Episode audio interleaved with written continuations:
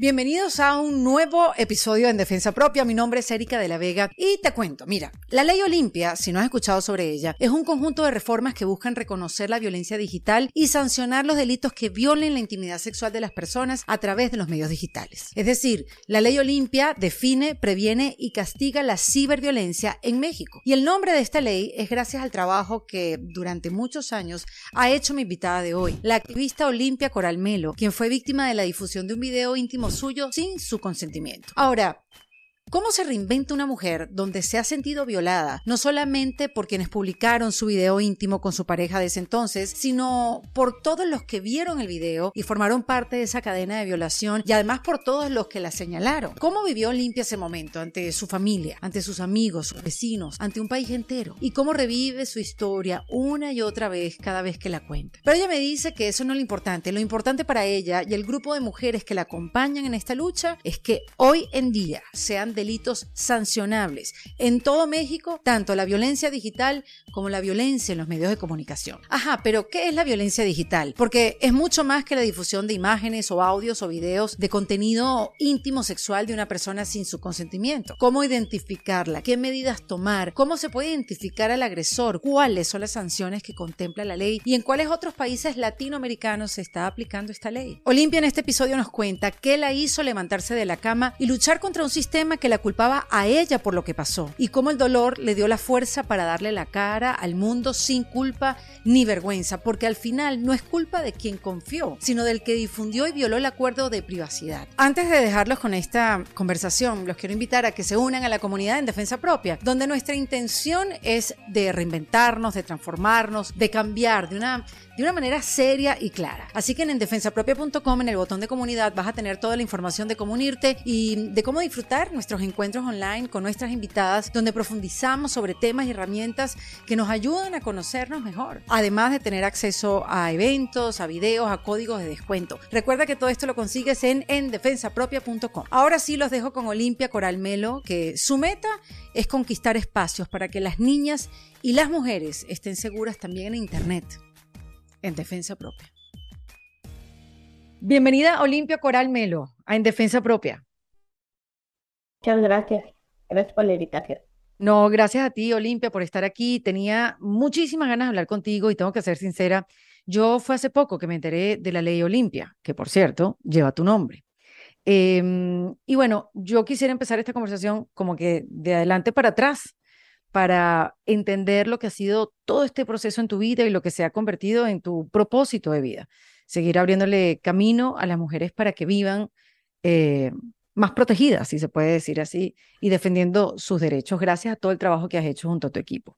Entonces, primero que nada, ya que vamos a comenzar de adelante para atrás, cuéntame, Olimpia, ¿qué es la ley Olimpia?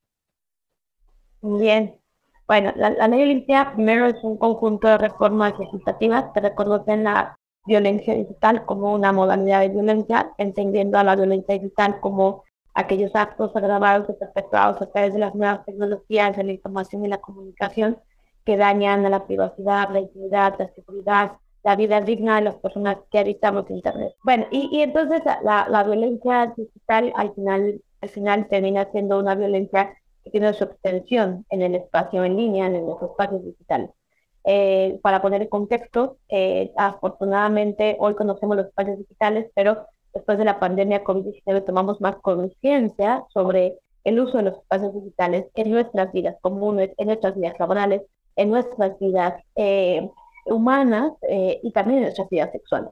desgraciadamente en México no estaba tipificado, no estaba reconocido de manera integral como un delito la violencia sexual en Internet, en Internet específicamente la difusión y producción no consentida de material íntimo. ¿A qué me refiero? A fotografías, videos, audios que se transmiten, se comparten, se difunden, se compilan a través de las nuevas tecnologías de la información y la comunicación, espacios digitales, redes digitales, con eh, contenido íntimo sexual sin el consentimiento de las personas. Esto es un tipo de violación eh, a tu intimidad, es un tipo de una violación sexual en donde no están tocarte, ni penetrarte, ni verte físicamente, para violar tu cuerpo cada que difunden, compilan, distribuyen estos tipos de contenidos. Y en mi país, en México, no era un delito. Y hoy en día, a través de esta que se llama la ley Olimpia, bueno, ya existe una legislación al respecto. Por otro lado, la ley Olimpia no solamente es la legislación jurídica, sino es un movimiento político que iniciamos principalmente las sobrevivientes, las víctimas de este tipo de violencia en México y en América Latina para eh, lograr un cometido, que las niñas y las mujeres principalmente, pero no exclusivamente, podamos estar seguras también en Internet. ¿Por qué las niñas y las mujeres? Porque desgraciadamente esta violencia afecta hasta un 90% a las mujeres, a las niñas, y desgraciadamente no tenemos una conciencia clara de la afectación que se va a través de los espacios digitales. Olimpia, tú tienes una contabilidad, ya que esto es un movimiento político, como bien dices, de mujeres que han vivido este tipo de experiencias de ser violentadas digitalmente. Em, ¿Tienes una estadística de, cuántas mujeres pasaron por lo mismo que tú, que nos vas a contar ahora, que, que es la que genera todo este movimiento y ha desencadenado este, este cambio a nivel legislativo en tu país? Bueno, no solamente son datos nuestros, eh, además de todos los que se han realizado en México en diferentes países del mundo. En México tenemos la encuesta que hace el INEGI y desgraciadamente abarca hasta 9 millones de mujeres que han eh, manifestado haber sido víctimas de algún tipo de violencia digital. En el mundo, eh, salvo algunas, algunas encuestas, algunos resultados o datos que marca la misma ONU en México, señalan justamente esto, ¿no? que más del 80% de mujeres que habitan Internet han manifestado algún tipo de violencia virtual, algún tipo de violencia digital. Y desgraciadamente solamente una de cada cinco mujeres viven en países donde es probable que haya una legislación al respecto. Eh, con esto también hay que entender que hoy en día carecemos de lenguajes, eh, de adaptación del lenguaje en donde se puedan reconocer la industria de la cultura porno como una industria directamente relacionada con la violación de los cuerpos ahora en el espacio digitalizado.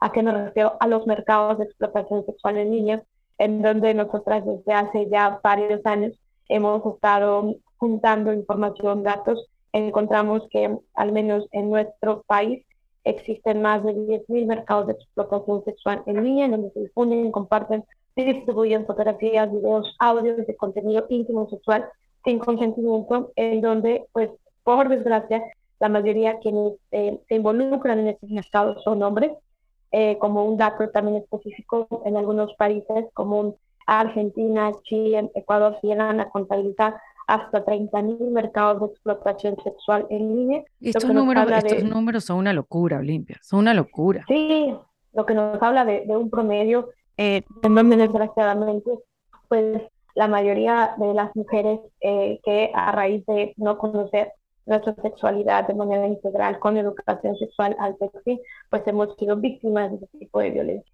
Bueno, pero no es un rollo de nada más de las mujeres, también de los hombres que tampoco tienen eh, conocimiento ni educación eh, de, de, de, no distribuir y entender lo que pueda pasar en la vida de una mujer como, como bueno, como, como fue tu caso, Limpia, ¿hace cuánto fue eh, lo que a ti te sucedió? Y si nos puedes explicar qué fue lo que pasó.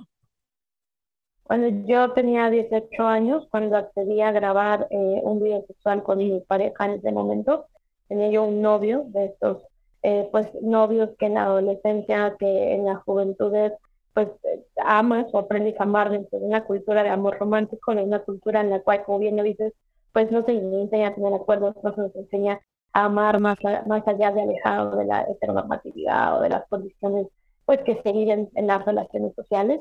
Bueno, este novio un día me pidió grabarme, hacer sexting. Hoy sé que eso se llama sexting, pero incluso cuando yo lo hice, ni siquiera sabía que tenía un nombre. ¿Y cuál es la, pero cuál es la diferencia de sexting, o sea, o, grabarse con una cámara? No, es, exactamente lo mismo. A ver, ah. el sexting es el intercambio de contenido erótico sexual con consentimiento. Eh, el sexting es simplemente la erotización a través de las nuevas tecnologías de la información y la comunicación. El sexting viene de un anglicismo entre sex, sexo y texting, texteo, que significa este intercambio de sexualidad online. Si lo ponemos en un plano online y offline, entendamos que cuando tú tienes relaciones sexuales con consentimiento, que tienes relaciones sexuales, pero cuando tú tienes relaciones sexuales sin consentimiento, se llama violación. Lo mismo pasa en el espacio sexual. Cuando tú tienes un tipo de relación consensuada en Internet es sexy. Cuando pasa a ser violación de tu intimidad sexual o un delito, cuando esas fotografías, esos videos se distribuyen sin tu consentimiento. Esto sin dejar, obviamente, de mencionar que no hay que romantizar el sexting, que si hay un sexting no seguro en una red patriarcal, pero ninguna de las personas que ejercen su sexualidad son culpables. No podemos seguir señalando a las víctimas para que te grabaste, para que compartiste, para que lo hiciste, cuando ninguna de las personas que están escuchando este podcast tampoco tuvieron educación sexual en su primera relación sexual. Fue con tabú, fue con estigma, fue con muchos, muchas dudas y además, por desgracia, fue sin placer. La mayoría de las mujeres, por desgracia, cuando tenemos unas relaciones sexuales, pues tampoco tenemos eh, más allá que la educación de la cultura o la industria porno, al igual que los hombres, pero se mm. agrava y se perpetúa contra las mujeres. Ahora, tú tenías 18 años y por supuesto no tenías ni idea de lo que era sexting, ni existían ese tipo de términos, ni, ni nada, nada de eso, ¿no? O sea, no, no. cuando tú accedes a grabarte con él, con este novio que supuestamente te quería, pues jamás pensaste que eso se pudiera publicar, ni nada, ni, ni pudiera llegar en manos de otra persona. No, claro, yo creo que siempre hay como, como un miedo, pero no te imaginas que, eh, que pueda ser completamente riesgoso, que te pueda pasar a ti. Después de algún tiempo, este video se empezó a hacer viral en diferentes redes sociales digitales, en páginas que llaman porno, que nosotros renombramos como mercado de explotación sexual. Se empezó a difundir en diferentes espacios. ¿Y cómo, cómo te enteraste tú, Olimpia, que se empezó a, a, difundir? ¿Lo publicó él? ¿Qué, ¿Qué fue lo que pasó?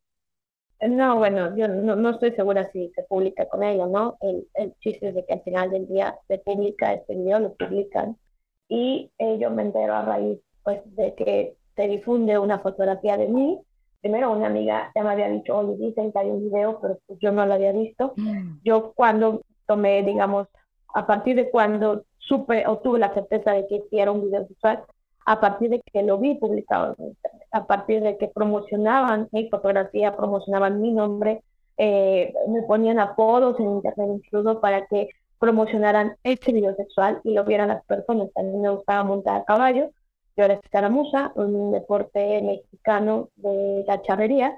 estaba montada en un caballo con mi vestido, mi sombrero, y alguien subió esa fotografía de mí a Facebook puso alguien quiere ver cómo montado ¿verdad? A los cuantos likes tuvimos su video sexual.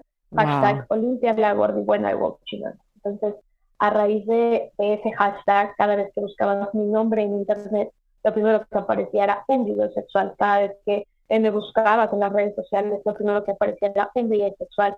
Video sexual que además no se limitó a quedarse con las redes sociales Se expuso en mercados de explotación sexual en otros países eh, sin mi consentimiento. Había gente ganando dinero con el video sexual que estaba subido a estas industrias de pornografía y que además, bueno, pues no nada más cuando eres víctima de esto, no nada más te viola la primera persona que lo subió, te violan todos, con cada like, con cada compartir, con cada me divierte, con cada comentario, no nada más es la persona que se atrevió a violar tu intimidad, además todos y todas quienes interactúan con ellos es como si te pegaran o te golpearan sin ni siquiera tocarte. Es como si te violaran sin penetrarte. Sí, sí, sí, totalmente. Qué, qué increíble sensación, Olimpia. ¿Y cómo transitaste tú esos días? Perdón, ¿me dijiste eso, eso fue hace cuánto? ¿Cuántos años? Cuando, yo grabé ese video sexual, yo tenía 18 años. Cuando se empezó a difundir, yo no sé si fue, lo tuvieron antes, lo tuvieron después, ¿no? Pero yo me entero pues yo creo que uno o un año después, yo creo dos, no, no tengo certeza del, del tiempo, no puedo decirte específicamente claro, claro. porque no lo tengo. Eh, simplemente yo he sido con 18 años, a partir de ese momento fue cuando empieza toda esta, todas estas condiciones. ¿Y cuántos años tienes ahora, Olimpia? 30 años. Ok. Eh, sí, entonces fue hace unos buenos años atrás. ¿Cómo, cómo transitaste esos días? O sea, que ¿Qué hiciste? ¿Dónde te metiste? ¿Con quién hablaste? ¿Con... ¿Te escondiste? O sea, ¿cómo, ¿cuál fue tu, tu reacción, tus reacciones ante esto? Bueno, eh, al principio lo que yo sentía era como que como yo había dejado grabar, entonces pues yo tenía la culpa, ¿no? Entonces, además, todos los comentarios que yo leía eran referentes a eso, ¿no? O sea, ¿cómo la vamos a defender? ¿Quién va a dar un comentario positivo de ella si todo lo que ella hizo fue dejar de grabar? cuando yo intento ir a poner una denuncia a, a la policía, al Ministerio Público en México, lo primero que me dijeron fue también eso, pues que, oye, ¿estabas borracha? Mm. Respondí, no. ¿Estabas drogada? No. ¿Estabas alcohólica? ¿Abusaron de ti? No. ¿Cuántos años tienes? Le dije, es que ya soy mayor de edad. Híjole, si tuvieras menos de 18 años sería pornografía infantil y eso es un delito. Pero como tú eres mayor de edad y no abusaron de ti, no estabas borracha, no estabas alcohólica, eh, no fue una violación, no fue nada por ti, eso no es un delito en México. Lo que a ti te pasó es culpa. O sea, realmente la culpa es lo que corroe absolutamente todo tu sentido, porque tú sientes que como tú dices tu consentimiento para grabar, entonces tú das el consentimiento para el mundo de haberte difundido. Y es, hay una situación muy diferente. Yo siempre lo pongo como ejemplo. Cuando tú tienes o das el consentimiento para tener relaciones sexuales con alguien, pues procuras tu espacio.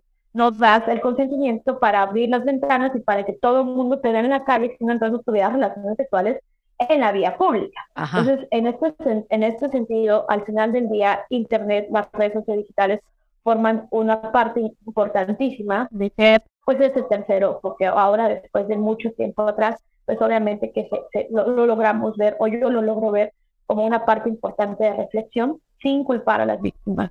Que fue a lo mejor lo que a mí me ayudó y lo que por lo que hoy puedo contar esta historia, por lo que hoy creo que fue el punto de lanza para que yo pudiera irlo entendiendo, fue un domingo familiar, nos estábamos a punto de ver una película, toda mi familia y yo, yo me sentía culpable, yo me sentía sucia, mala, eh, este, avergonzada, señalada. Y, y, yo, pues, la verdad, lo único que deseaba pues, era morirme, desaparecer. Yo no, no quería, me da mucha vergüenza contar esto, jamás me iba a imaginar que lo iba a contar. Y mucho menos me iba a imaginar que yo podía decirlo otra vez en frente de una cámara, en frente de, de auditorios, ¿no? Yo, yo me sentía muy mal. Entonces, fue un domingo, bueno, estábamos a la película, llegó mi hermano, eh, con el celular en la mano, la aventó a la cama y le dije, mamá, ahí está ese video que dicen que hay mi hermana, me lo acaban de mandar y se lo mandaron a toda mi familia por WhatsApp, ¿no? Después de este momento, eh, pues yo me sentía muy avergonzada, ya había culpado la calle, ya había culpado la escuela, ya habían culpado los vecinos, ya había culpado la policía, yo que nada más esperaba una institución, mi familia. Y llegó ese día, ¿no? Ese día, cuando estábamos todos y todas en este domingo, en, este, mi casa, pues mi mamá se abalanza por el celular y a ver videos. Y le dije, mamá, por favor, no lo veas. Entonces, eh, yo siempre digo, imagínense la, la, desesperación de estar en un momento en el que estás a punto tú de ver un video sexual de tus hijos, ¿sí? sin su consentimiento, o que tus hijos están a punto de ver un video sexual de ti sin tu consentimiento. Era, o sea, lo peor que se me podía pasar. Yo le doy la vuelta a la cama a mi mamá, me hinco en sus piernas, le pido perdón, le pido perdón a toda mi familia, le digo, sí soy la mala, sí soy todas las cosas que dicen de mí, sí soy la video sexual, sí soy esa hashtag que me dicen bueno o chinango, y sí soy todo eso malo, yo me quiero morir, yo quiero estar para ser del país, ya no puedo vivir así. Yo pensé que mi mamá me iba a voltear, que me iba a, a, sacar corriendo de la casa, que me iba a humillar. Yo, y además yo creía que lo merecía, que era lo peor, ¿no? Mi mamá, pese a sus condiciones pues que tenía mi mamá pese a, a, una condición de, de, haber vivido pues no una, opulencia de vida. Mi, la familia de mi mamá, mi abuela, incluso con condiciones de pobreza, en estas paupérrimas maneras de, educación, pues yo esperaba todo lo malo. Pero mm. mamá, a pesar de esas condiciones, ¿no? Y de no saber y de no entender y de muchas otras cosas, me levantó la barbilla y me preguntó, si yo quería que este video lo vieran todos y todas, me dijo, hija, tú querías que este video lo vieran todos y lo vieran todos, como están burlando de ti, como están haciendo. Le dije, no, mamá, claro que Me dijo, hija, ¿tú querías que todos te molestaran y te humillaran como están haciendo? Le respondí que no. Entonces se levantó, le dijo a toda la familia de mi hija, entonces no es su culpa, no es su culpa. Qué vergüenza, me dijo mamá, me dio vergüenza, me daría ver un video cometiendo un delito. Dijera, qué horror, mi hija es una delincuente y hay un video que me dijeran, tu hija es una corrupta, ¿no? Qué horror, mira, hay un video de mi hija corrupta, qué vergüenza. O que me dijeran, tu hija se dedica a la explotación de animales, este, explota perritos, perritas. Yo dijera, qué horror, mi hija se dedica a la explotación, es una delincuente. Te veo un video de tu hija, desnuda, un video de ti, pues me dijo la siguiente frase, que así me lo dijo, así lo voy a mencionar, y así es como yo empecé a entenderlo, en un proceso largo, pero así lo entendí. Me dijo, mi amor, me dijo mi vida, todas y todos cogemos. Tu hermana coge, papá coge, tu prima coge, la gente de afuera coge, todas las personas que tienen relaciones sexuales, mi amor, hasta yo las tengo. La diferencia es que a ti te deben hacer. Eso no te hace una delincuente ni tampoco te hace una mala persona. O luchas porque tienes derecho a la intimidad. Fue la primera persona que yo, que fue la primera persona que a mí no me culpó, fue el primer lugar donde yo me sentí segura y fue justo eso lo que evitó que tal vez yo atentara realmente contra mi vida. Entonces, yo cuento esto porque al igual que yo, tal vez ahorita hay muchas niñas, mujeres, mamás, papás que están escuchando este podcast, eh, compañeras escuchando el podcast y que desgraciadamente no tuvieron las mismas condiciones que yo. Si mm. fueron juzgadas principalmente por su familia, son juzgadas principalmente por las personas que no deberían de juzgarlas por una condición machista, por una estructura de pensamientos en donde siempre que es sexual es culpa de las mujeres, ¿no? Y entonces a raíz de ahí, conociendo más casos a más mujeres y cuestionándome sobre por qué eso no era un delito en mi país, es que iniciamos lo que hoy se conoce como la ley Olimpia. ¿Y cómo la iniciaste? ¿Cuál fue ese primer paso? Primero, el maravilloso apoyo de tu familia, obviamente que fue importante, bueno, para continuar la vida, como dices tú. Este, ¿qué es que estabas estudiando en esa época? ¿Ibas a la universidad? ¿Ya te habías graduado? ¿Qué hacías? Sí, no, iba a la universidad y estudiaba Derecho. Eh, después dejé esa carrera, estudié Teología. Después dejé esa carrera, fue un vaivén en mi vida por estas circunstancias, ¿no? O sea, cada vez que llegaba a un espacio y volvían a publicar ese video, como que yo trataba de insertarme socialmente, pero cada vez que lo publicaban, dejaba yo esa escuela o dejaba ese lugar o me cambiaba de lugar de vivir, incluso porque huyes de eso, o sea, no, no eh, vives con eso, es como tener un tatuaje siempre que te estigmatiza el cuerpo, la cara, la piel, el nombre, todo te estigmatiza y cuando para dejar, para dejar a un lado el miedo, tienen que pasar muchas condiciones y tienes que entender principalmente pues que no tienes la culpa a pesar de que el mundo entero se empeña en culpar a las víctimas, ¿no? Entonces, yo, yo lo entendí primero eh, viendo más casos, o sea, estudiando más casos, diciendo, ¿cómo es posible? O sea, yo tenía un video sexual, pero había mujeres en las cuales por todo, que por si sus cejas, que por si, por su color de piel, eh, o por todo tipo de discriminación, y dices que eso es injusto, a mí me pueden decir que me que grabar, pero a esta niña que le pusieron una cámara escondida en un baño técnico, pero a esta otra que le pusieron una cámara escondida mientras se bañaba, su mismo esposo, o a esta otra mujer que la videograbaron cuando estaba sentada en un restaurante y pasaron un celular por debajo de la falda sin que esas mujeres se den cuenta. O sea, esas mujeres, ¿qué culpa tienen? Fue como la el primer cuestionamiento. Dijo, ok, yo, va, o sea, para el mundo yo soy la culpable, no me que grabar. Y ellas, las que ni siquiera eso, entonces fue como, como una rabia colectiva en la cual obviamente tenía algunos conocimientos básicos de lo que significaba una laguna de ley o un lexicon jurídico. Yo tenía conocimientos básicos de que efectivamente mientras no haya un delito integral, pues no puede haber al menos justicia del Estado. Y también sabía que lo que no se nombraba no existía. Yo, yo soñaba y anhelaba con que con hacerle entender al mundo, fue una lucha contigo mismo. O sea, le creo que la primera lucha fue la de una, entender que no es tu culpa, que tu mm. cuerpo desnudo no es un delito, que tu cuerpo desnudo no es una violencia, que no tienes tú por qué esconderte. O sea, cuando hay un robo, cuando tú eres víctima de robo, se esconde la víctima, se esconde el, el, posible delincuente, se esconde el posible delincuente. Porque en las cuestiones sexuales te acosan y a las mujeres nos culpan cómo vamos vestidas. Te violan porque te emborrachaste. Tal cual. Eh, abusan de ti sexualmente, ¿para qué fuiste a la fiesta tan tarde? Difunden desde un video sexual, ¿para qué te dejaste grabar? Entonces nos damos cuenta que la tendencia jurídica es sumamente machista. Cuando es otro delito, mientras sea un delito sexual y la víctima sea mujer, siempre vamos a ser culpables, aunque la ley diga otra cosa. Es una comisión social de apertura a volver a revictimizar a las mujeres, ¿no? Entonces, por eso, aunque es una violencia que le pueda pasar a hombres y a mujeres, es necesario reflexionar que no es lo mismo la difusión de un cuerpo desnudo de un hombre en Internet a la difusión del cuerpo desnudo de una mujer, tanto que los hombres salen a la calle y se hacen pis en cualquier lugar, y así conocimos un pene en las niñas, tanto que pues se bajan los pantalones y se meten en pelotas o hacen el baño entre ellos y no se tapan como nosotras. ¿Por qué? Porque esta secrecía de nuestros cuerpos ha agravado, ¿no? y perpetuado una condición de, eh, pues, de hacer tabú y hacer estigma nuestra sexualidad. Y esto quiero también aclarar lo que no significa que el movimiento que hemos impulsado sea justamente para hablar de, de, la libertad, sino hablar de los riesgos ¿no? que toma y, las, y la responsabilidad que toma además las empresas sociodigitales, ¿no? y, también eh, la cuestión de nuestra sexualidad. Hoy en día ninguna mujer que, que haga sexo me parece que, que, es culpable, no, hay, no debe haber culpa en ningún hombre y una mujer que haga sexting. Lo que sí creo que hay que reflexionar es si, si hacemos este sexting por placer o para complacer, que sería una gran diferencia. Saber si tenemos las medidas de ciberseguridad adecuadas, es algo que queremos nosotras, que es algo que realmente nos gusta a nosotras y preguntarnos por qué nos gusta. Desgraciadamente, muchas de las tendencias que, experimentamos las mujeres que hemos hecho sexo, pues es el riesgo de poder ser exhibidas en Internet, pero por ninguna circunstancia será nuestra culpa. Y, dejar todavía más en, en, en, la mesa el hecho de, entender que el sexo no es como rasurarse las piernas.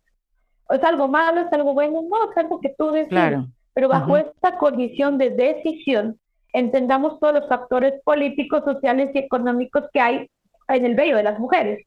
Eh, ¿Qué es una mujer bella para la sociedad? Una mujer que es delgada, con ciertas condiciones de estereotipos de belleza y sin pelo. La pregunta para todas las que escuchan este podcast. Mediante los meses que duró la pandemia de COVID-19, todos los días te rasurabas, aunque no salieras a la calle, todos los días agarrabas un rastrillo y te rasurabas las axilas, las piernas, todo, casi la respuesta general va a ser no. La pregunta es, ¿por qué no lo hacías? ¿Por qué no salíamos a la calle? En realidad estamos contentas con nuestros pelos, porque es normal, es natural.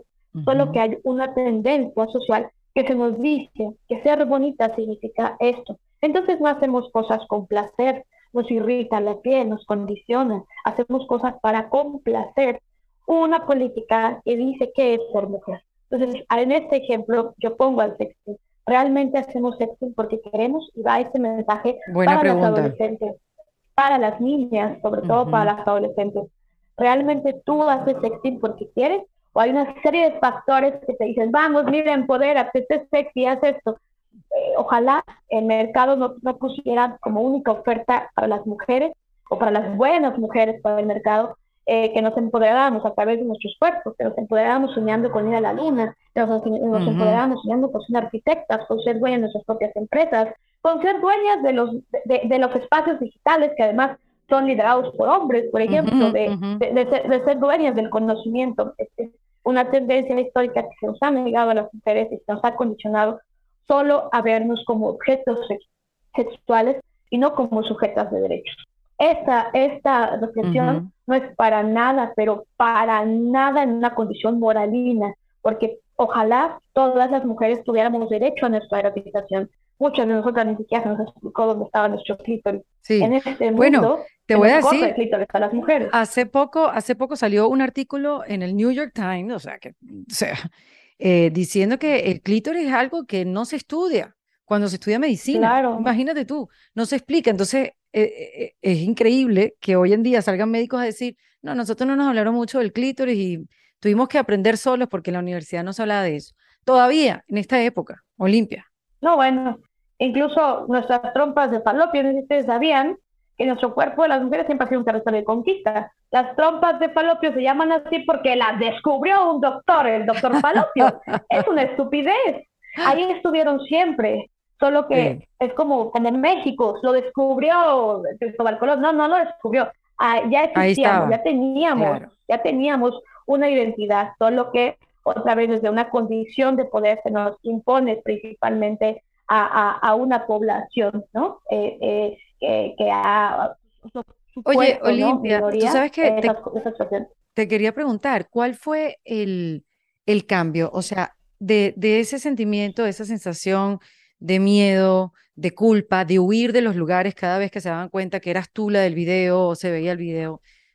¿Cómo cambiaste como que del miedo a la valentía? O sea, de, de, no irte más, de no huir más y encararlo. ¿Qué, qué te hizo? ¿Qué, ¿Qué herramientas personales utilizaste y qué te hizo hacer ese cambio?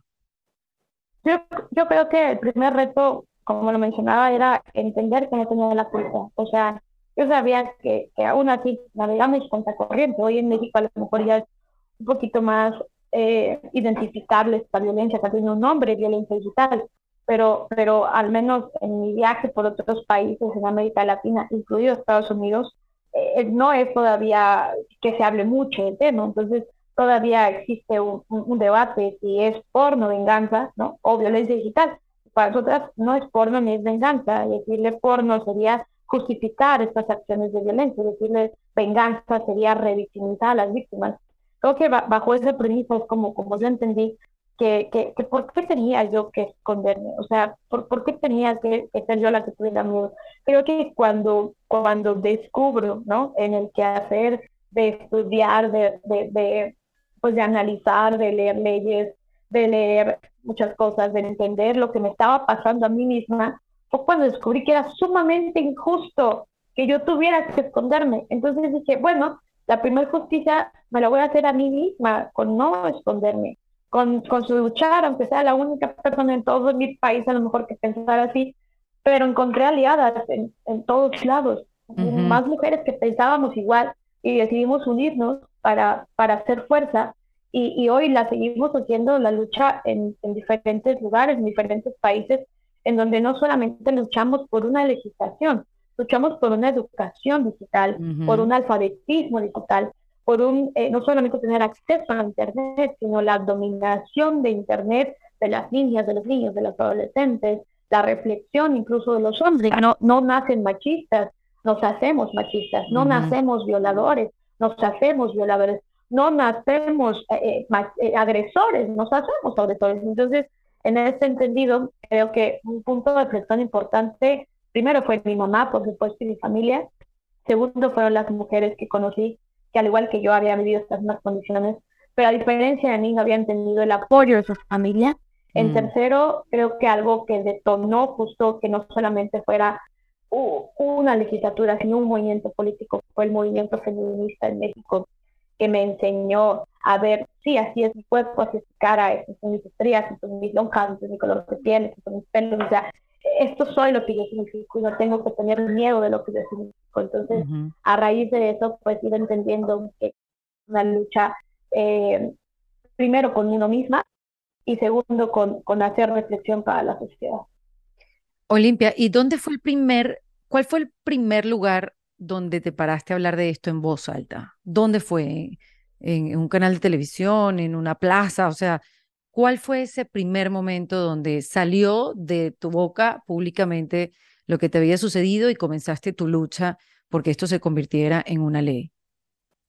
Fue en Puebla, fue en un evento en el que em, había una, una como, eh, olvidarte el nombre, pero era como, como, como un congreso de, iniciativas de había políticos, había personas, había eh, pues gente de todos los estatus sociales en una agenda legislativa, para la formación de una agenda legislativa. Eh, yo no había pensado en decirlo, yo solamente quería hablar de la problemática, pero sí tenía todas las capturas de pantalla, los mensajes. Ahí mismo había personas que habían difundido un video que yo había visto cómo se habían expresado de mí como que me dio eso, como, como que yo ya había entendido que era culpable y eso me dio como, como la fuerza para mm. encararlos públicamente. Entonces, justamente cuando yo los encaro públicamente, cuando yo digo vergüenza a ustedes, y aquí están sus nombres y sus caras, ustedes sí cometieron un crimen, ustedes sí cometieron un delito, ustedes sí cometieron un mal a alguien, el cuerpo de no le cometió mal a nadie, fue como que me dio la, la, la gana de, de, de haberlo dicho públicamente. Sí, soy yo, la decidido sexual y a partir de que yo lo hice, y a partir de que yo lo dije, bajó en, un, una forma considerable el acoso, bajó, o sea, como que decían, yo creo que en la mente de los agresores era, ya qué le vamos a estar diciendo, si ya lo dijo ella misma, ¿qué, le vamos a afectar si ya ella misma lo está haciendo? Y eso yo lo llamo cuando el miedo cambia de bando, ¿no? O sea, cuando el miedo cambia de bando, entonces empieza una forma también de tener justicia. Y justicia no me la dio el Estado, ¿no? La justicia me la dio mi mamá, me la dio mis amigas, mis compañeras de lucha y me la di yo cuando decidí utilizar ese miedo, cambiarlo de bando y, comenzar a, ver la historia de manera diferente. Wow, qué increíble cuando comienzas a contarte la historia diferente, totalmente, y ponerle también la culpa a los otros, quitártela tú de encima. Ahora, qué importante, Olimpia, es, aunque es difícil eh, y pareciera imposible, qué importante pararse y hablar desde su verdad, no importa lo dolorosa que sea, y poder sacárselo del pecho y poder denunciar. O sea, qué poderoso es poder cuestionar las cosas que nos pasan y decir, no está bien, esto no me está haciendo sentir bien, aquí hay algo que, que no es correcto. Y no quedarnos con eso, porque cuántas veces nos quedamos con esa Olimpia, como mm, con el atropello, con el, bueno, mejor me quedo callada para que esto no se ponga peor o para que no haya consecuencias, no vaya a ser que al otro, tú sabes, tantos ejemplos, ¿no? Que hay. Esto, me imagino que también están pensando las mujeres que, están escuchando. Pero, además de que se nos educa, se nos educa bajo esta premisa de calladita cada vez más bonita, no grites, no hables, cállate. No incomodes. cállate. Apaga tu luz. A las mujeres se nos educa, ¿no? A las infancias se nos educa, incluso desde las infancias se, nos provoca a hacer cosas que no queremos. Ejemplo, saluda a tu tío. ¿Cuántas de nosotras saludamos a un tío que era morboso por nosotras y nos obligaba, nos obligaba a saludarlo? O sea, ¿cuántas niñas no crecimos viendo un calendario de una mujer semidesnuda y que nos enseñaron en nuestra mente, en, nuestra, en nuestra psique, a entender que esa mujer que está en ese calendario, así es como debe ser una mujer. ¿Cuántos niños no fueron a una vulcanizadora o a cambiar la llanta con su papá y vieron un calendario de un hombre semidesnudo? Ninguno. Entonces creo que hoy, hoy en día, cuando dicen, bueno, ¿y qué pasa con las niñas que solitas se suben las fotos? ¿Y qué pasa con las niñas que solitas tienen una página con sus fotos? No, así que bailan sexy y todo, exacto. Entendamos a esas niñas como un constructo mismo y un reflejo mismo de una sociedad patriarcal y machista a la que nos ha enseñado principalmente a las niñas que somos veneradas, somos laiqueadas, somos aplaudidas cuando cumplimos los estereotipos y las reglas de belleza que dicta esa sociedad para complacer a los hombres. ¿Cómo no vamos a grabarnos bailando o haciendo cosas sexys si desde chiquitas se nos enseñó que ese calendario así es como es una mujer? Si cada vez que abrimos un comercial siempre se entiende con una mujer estereotipada que cumple ciertos estereotipos de belleza. ¿Cómo no? Si cada vez que abren una tienda comercial encontramos a mujeres desnudas bailando para llamar la atención. ¿Por qué nuestros cuerpos objetivizados llaman la atención? Porque así es como nos ha enseñado en la cultura porno a ver los cuerpos de las mujeres como objetos sexuales y no como sujetas de derechos. O sea, hay una desproporción muy grande en cómo actuamos culturalmente lo que provoca, por desgracia, que la mayoría de esas niñas, aún con su consentimiento, las mujeres, aún con su consentimiento, ese consentimiento no sea libre, ni autónomo, ni independiente de una cultura o una industria que nos condiciona a hacer con base al placer sexual masculino. Claro, pero bueno, ¿cómo se cambia eso, Limpia? Hay tanto trabajo para hacer, o sea, o no cambiarlo, pero por lo menos hacer conciencia, digamos, porque eso es un cambio de mentalidad. Sí, que, que duele, que no lo entiendes, que te confunde.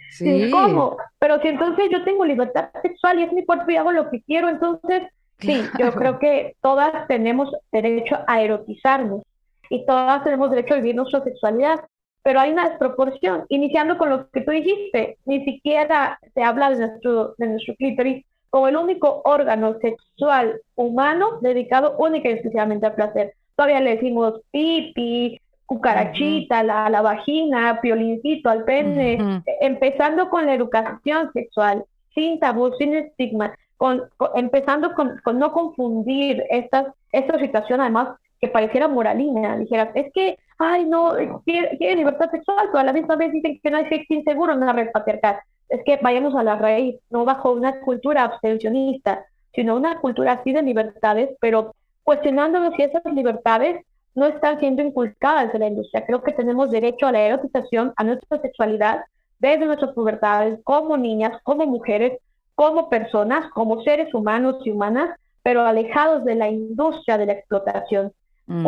¿Cómo aprendemos a tener sexo? Por la industria de la explotación. No se nos dice, no se nos dice si nos tocan aquí o acá. No llegamos a acuerdos. No podemos decir, oye, me gusta que me beses aquí, no me gusta que me beses acá. Nadie se nos dice llegar a acuerdos desde nuestra autonomía se nos enseña cómo debería ser nuestro placer. Es así. creo que lo, primero es la reflexión. Y aprendemos de nuestro cuerpo y a tocarnos a través del hombre también, o sea.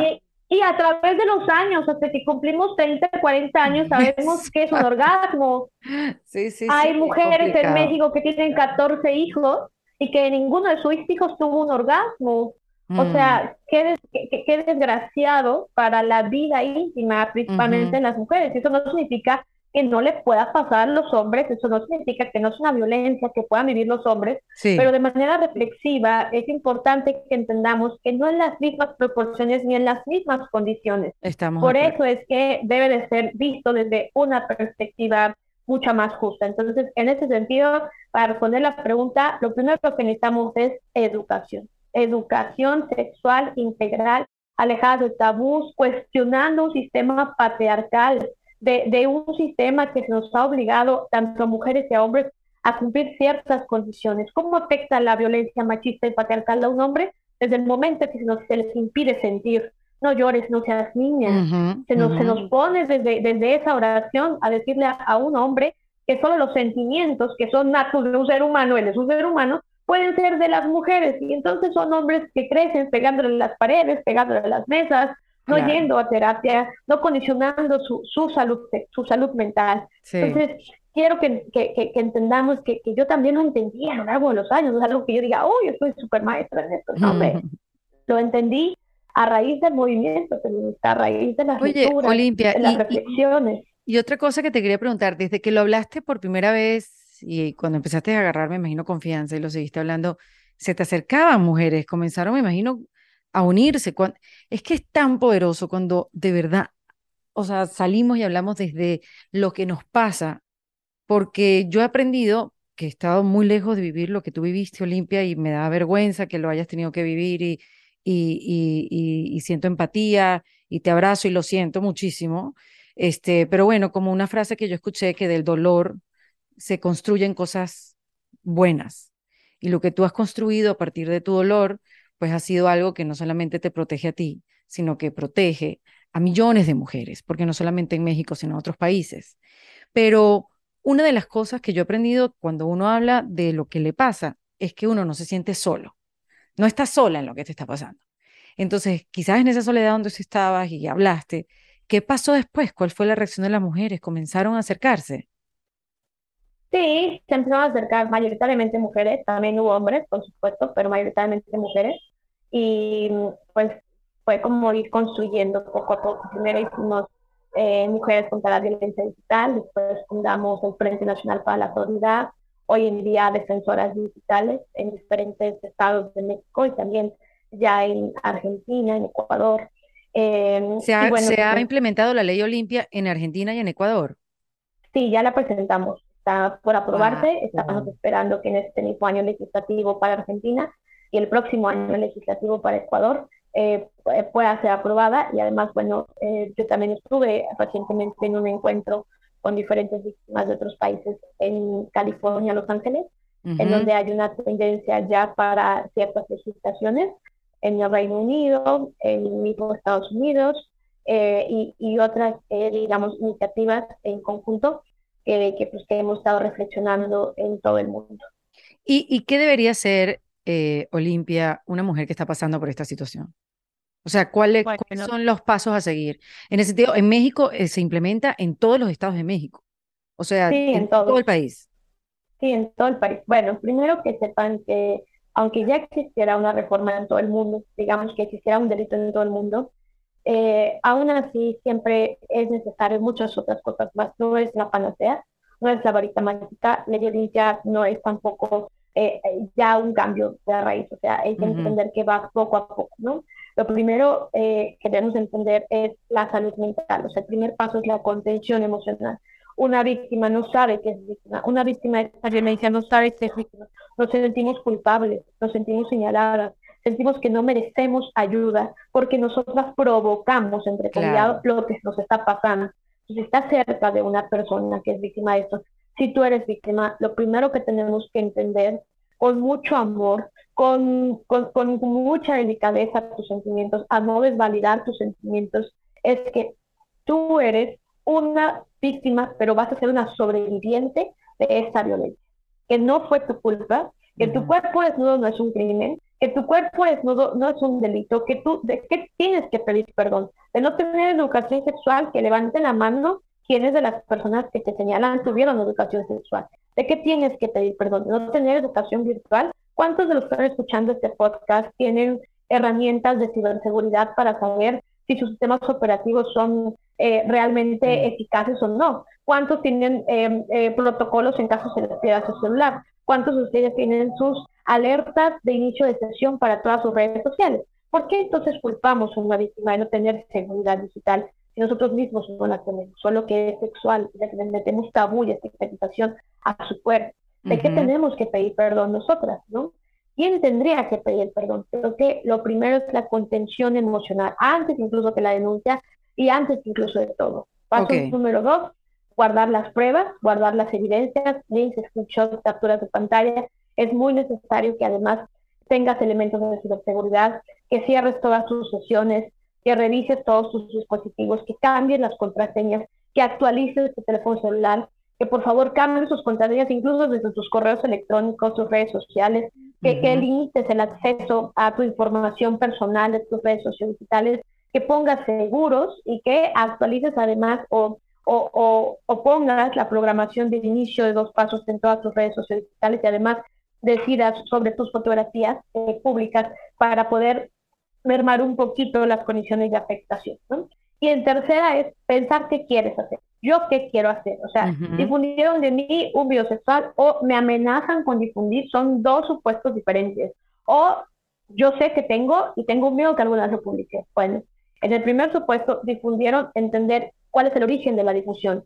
¿A quién fue la primera persona a la que le enviamos o, o cómo fue el origen para ello? Pueden ser muchas cosas pudo haberse perdido el teléfono celular y puedes desde un teléfono celular, pudo haber sido que dejaste tu sesión abierta y ahí sacaron, pudieron haberte metido un malware, de repente hay muchos malware diciéndote, oye, eh, eres tú la de este video, que aunque no lo, aunque no hayas compartido con nadie ese malware, te mete a, tu telefonía, te mete a tus redes sociales y bajan fotografías que tengas en tu nube, por ejemplo, que no le mandaste a nadie, y un día tú misma te tomaste y se sube por ese medio de ese malware. O sea, ya hoy la industria, para poder incluso robar esas fotografías, hacer eh, imágenes reales o alteradas, ¿sí? está generando mucha, eh, mucho mercado porque hay mm. clientes que piden nuestros cuerpos. ¿no? Entonces hay que entender qué quieres hacer tú, cuál es el origen de eso.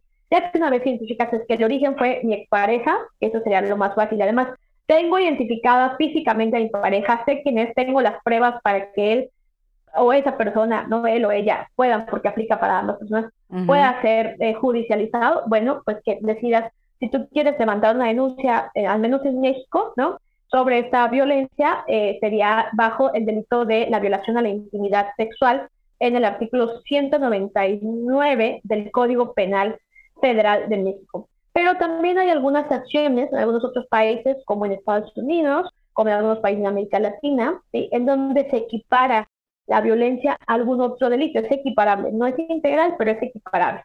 Pero con poner tu denuncia, con poner tu denuncia, ya todo está solucionado, no. Hay que recordar que es un proceso, ¿no? Y que desgraciadamente la impunidad es alta. Que con poner tu denuncia vas a lograr que tengas al menos tres cosas. Uno, un sustento jurídico. Dos, la protección por parte del Estado. Y tres, medidas de seguridad que puedan aplicar por parte del Estado. Hay que entender que además Ley Olimpia pide como una medida eh, de actuación para la víctima es que se bajen, se bloqueen estas imágenes. En algunos estados, como en la Ciudad de México, según la Fiscalía de la Ciudad de México, se ha logrado eh, casi en el 100%, casi en el 100% de los casos el bajar los contenidos, pero todavía existe una laguna grande. Eh, no están obligadas las empresas sociodigitales a colaborar no están, o no están obligadas. No lo están. Mm. No, no están obligadas, ¿no? Hay que entender que también es un debate que tiene que haber sobre una ley de ciberseguridad y hay que entender también que es un debate más allá de esto, ¿no? Desgraciadamente también en países con una economía pues muy diversa como la que vimos en condiciones de pobreza extrema como la que vimos en México, también puede ser una tendencia a la violación a la libertad de expresión. Entonces, por eso es importante que se reflexione bien, que se debata bien, que se acote bien cuando haya violación a la intimidad sexual. No hay libertad de expresión si tu libertad de expresión está dañando a alguien. Los derechos humanos no son inalienables, o sea, son, son inalienables, perdón. No puedes tú decir, es que yo estoy ejerciendo mi libertad de expresión, publicar esa fotografía, cuando esa fotografía está dañando a alguien. Claro. hay, mucho debate porque para nosotras pues, hoy la legislación es apenas la punta del iceberg de muchos cosas que tienen que hacer, como si tu agresor está en otro país, como si la plataforma en donde te publicaron pues no, no, no está debidamente eh, organizada para poder bajar o bloquear el contenido. Pero también hay algunas otras cosas que no necesariamente son jurídico-penales del Estado. Hay algunas otras herramientas como Stop NC 11 o 1II, eh, que es una plataforma eh, por parte de la empresa Meta o es una alianza para poder bajar tus contenidos íntimos que antes se llamaba nunca sin consentimiento, que aplica solo para las empresas de meta. Sí, eh, hay también algunas otras organizaciones, sobre todo en algunos otros países en Europa, que se dedican a bajar los contenidos. ¿no? Y también tú puedes desindexar los contenidos. No todos son desindexables, es una obviedad, pero tú puedes solicitar a la misma, a la misma empresa, digamos, al mismo mercado de explotación sexual que se baje ese contenido, siempre y cuando eh, esta, digamos, esta plataforma en HTTP o en alguna otra, digamos, plataforma digital o, o espacio digital tenga pues la apertura a este cuestionamiento. Yo incluso Olimpia, así logré bajar los contenidos, solo que la, la, lo jurídico ayuda mucho. Yo con base al artículo tal solicité a la empresa que se bajara. Pero mientras no haya un delito que perseguir, una violencia debidamente delineada en la ley, sí, pues lo que no se nombra no existe. O sea, Olimpia, te tardaste años para poder bajar ese contenido. Sí, por supuesto, por supuesto, muchos años. Aprendes a vivir con eso. Una víctima de este tipo de violencia aprende a vivir. Además, aunque me haya tardado años, eso no significa que no alguien no lo pueda volver a subir. O sea, es una lucha constante. Incluso el estar contando este caso en este podcast, a lo mejor 99% de 100 personas digan, qué horror, si hay que hacer conciencia sobre la violencia digital. Qué horror, si es cierto. Mientras a mí me mandaron este pack, esta nud, esta foto, esta mujer que puede estar suicidando por mi culpa. A lo mejor hay gente que está reflexionando eso, pero a lo mejor uno o una se a ver, busca el video, a ver si está. O sea, siempre que hablas de tu historia, también tú misma, eh, pues estás desgraciadamente volviendo a vivir lo que te pasó y, y, siempre tienes este miedo de que alguien más lo malentienda. Pero a diferencia de hace años, hoy al menos yo ya no me siento esa Olimpia ese sexual. O sea, hoy en día yo soy solo Olimpia. Y si cuando me buscas en internet ya no aparece el sexual, yo ya aparece Olimpia, la de la ley Olimpia. Incluso a mí, la misma ley Olimpia, sin pertenecerme a mí, me dio justicia aún sin el Estado. ¿no? Entonces, me parece importante que hablemos, que gritemos, que nos organicemos desde el amor, desde el amor entre mujeres que tanto se nos ha negado además, ¿no? Desde, desde la comprensión, desde el sentirnos, desde el validar nuestros sentires como personas y de luchar para que lo que no fue para mí, lo que no es para nosotras, lo que no fue para nosotras, sea para ti, sea para tus hijas, sea para ellas, sea para que nos escuchen, no les vuelva a pasar a una persona más lo que en algún momento a nosotras nos pasó. Qué bonito eso, Olimpia, que te sientas ahora, antes te sentías sola, apartada y aislada del mundo y ahora poderte sentir como parte de un todo, este, que puede, que puede hacer más por las que vienen atrás. Este, oye, Olimpia, ¿tú, ¿tú tuviste ayuda psicológica en este proceso? O sea, ¿hiciste terapia? Al principio no, al principio no es algo que te instruya, ¿no? Ah, tiempo después sí, por mí misma, obviamente y además porque pues mi vida, mi vida la he dedicado al movimiento, la he dedicado a la lucha, eh, yo me dedico a dar conferencias, a dar talleres, eh, a armar eh, exposiciones en las cuales podamos hacerle entender a las personas sobre la educación digital, sobre la educación sexual integral en los espacios digitalizados. Y, y bueno, pues a raíz de eso, pues claro que, que tengo mi, psicóloga, hacemos grupos de autoayuda entre nosotras nos reunimos seguido de manera virtual y física para poder hablar eh, con vivo, diario, al menos con, con, una mujer que había sido víctima de este tipo de violencia y tratamos de encontrar herramientas desde la autonomía, primero de nosotras mismas, y encontrar pues algunas condiciones que, que, nos, que nos puedan ayudar mutuamente. ¿no? Ha sido también una reflexión colectiva, ¿no? Claro que ha ayudado mucho con lugar, claro que ha ayudado mucho la terapia, pues también ayuda mucho a luchar, ayuda mucho a hablar, ayuda mucho la colectividad entre mujeres. Oye, Olimpia, esto es una... Las reinvenciones vienen eh, un poco obligadas, pues, porque uno no se para un día y que, ay, yo uh, me voy a reinventar. No, las reinvenciones vienen cuando ya no puedes seguir viviendo como, como estás viviendo. Y a ti te pasó eso. No podías seguir viviendo con ese estigma, sintiéndote culpable. Y por supuesto hubo este proceso de reinvención empujada por la vida, porque si no, no había otra manera de vivir. Em, ¿Qué dejaste atrás? Cuando uno se reinventa, yo siento que deja mucho de uno atrás para poder sacar esta nueva persona, esta persona en la que, en la que te quieres convertir. ¿Qué dejaste de ti atrás? Bueno, yo creo que, pues, yo, yo creo que dejé muchas cosas y se renovaron. O sea, dejé unos miedos y tengo otros, ¿no? O sea, soy un humano. Eh, dejé unos miedos como el miedo en el cuerpo desnudo, pero al final del día siempre aprendes a vivir con, con, con esta condición de saber que hay una huella de ti en Internet, ¿no? Hay una mm. huella negativa para el mundo en Internet, ¿no? para tu ser. Pero dejé atrás el hecho de creerles, o sea, dejarles de creer que yo tengo la culpa, dejarles de creer que yo debo de vivir mal, dejarles de creer que se va a acabar la vida, dejarles de creer que ya no puedo volver a amar, dejarles de creer que no puedo salir a la calle, dejarles de creer que mi cuerpo es un crimen, dejarles de creer que yo me tengo que esconder, el dejarles de creer todo lo que se me hizo creer con base a ese video sexual, ¿no? Entonces, mm. el, no creerles a, tus, a todos sus perpetuadores, el solo creerte a ti misma o empezar a entenderlos de sus propia subjetividad y amor es creo que lo que, lo que no sé si dejé, dejé atrás, pero lo que aprendí, no sé si para mí sea la palabra dejé atrás, pero lo que aprendí es a iniciar a amarme. Es algo que no te enseñan como persona a amarte.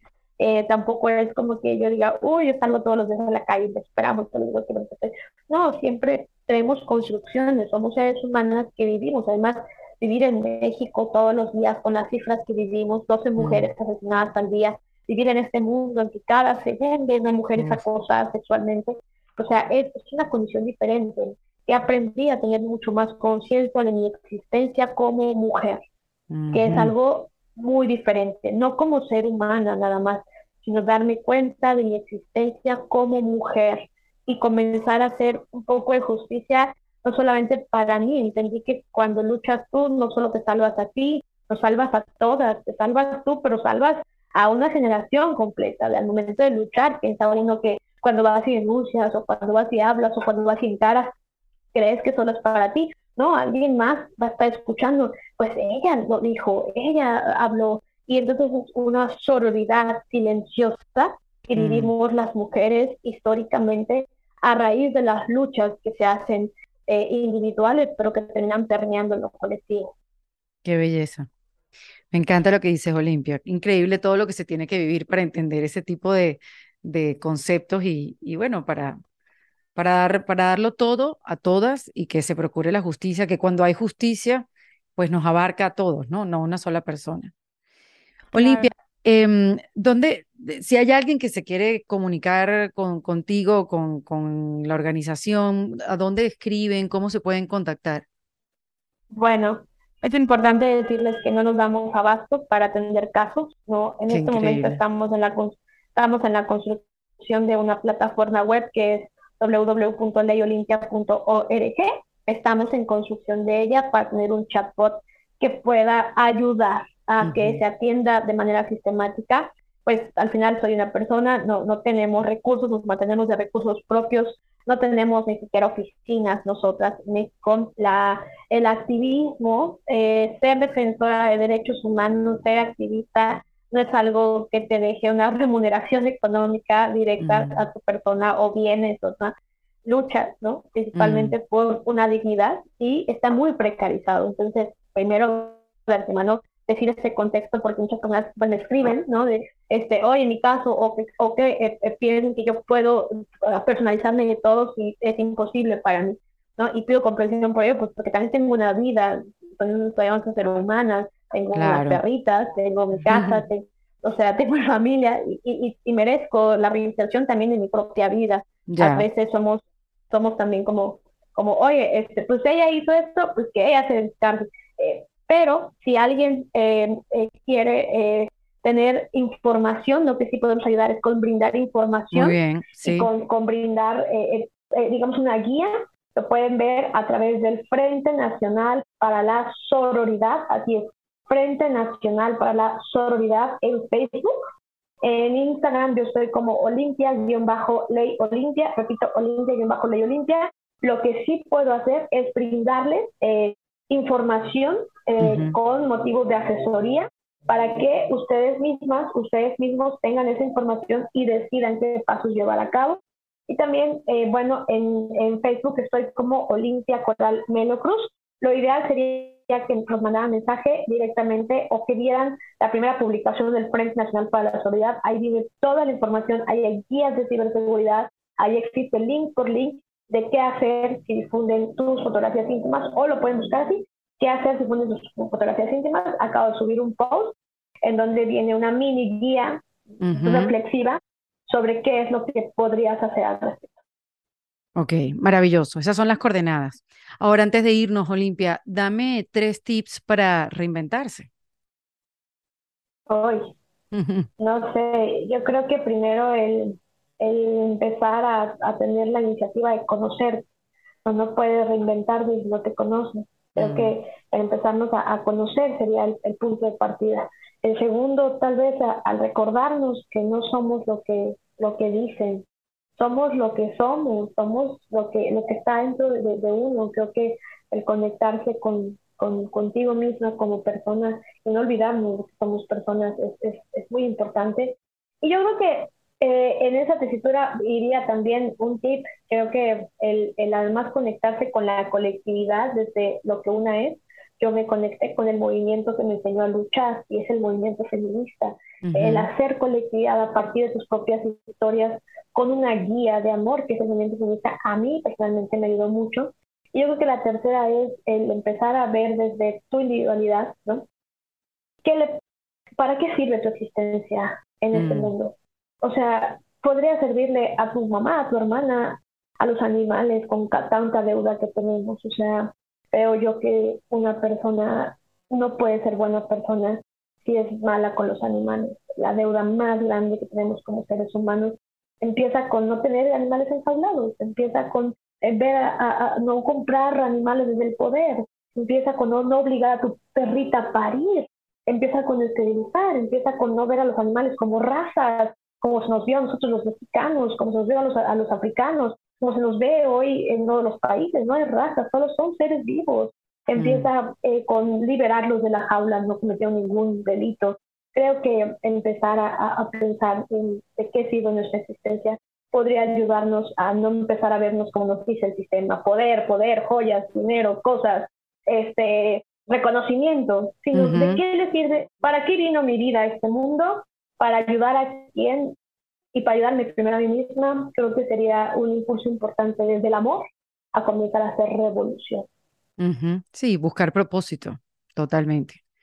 Pues Olimpia, encantada de conversar contigo. Te felicito y bueno, qué inspiración ver a una mujer trabajando por otras mujeres. Y ojalá que la ley Olimpia pues siga recorriendo países y siga protegiendo, sobre todo mujeres, pero siga protegiendo a todos los que sufran de violencia digital. Te mando un abrazo, Olimpia Coral Melo, acá en Defensa Propia. Gracias, gracias a todas, gracias a ti por el espacio y, que siga mucho Defensa Propia para que se escuchen todos los que todo el mundo. Así será. Igual, Olimpia. Gracias. En Defensa Propia es producido por Valentina Carmona, con el apoyo de Andrea Wallis y editado por Vanessa Ferrebus y Jesús Acosta, con música original de Para Rayos Estudios. Yo soy Erika de la Vega y recuerda que esto lo hacemos en defensa propia.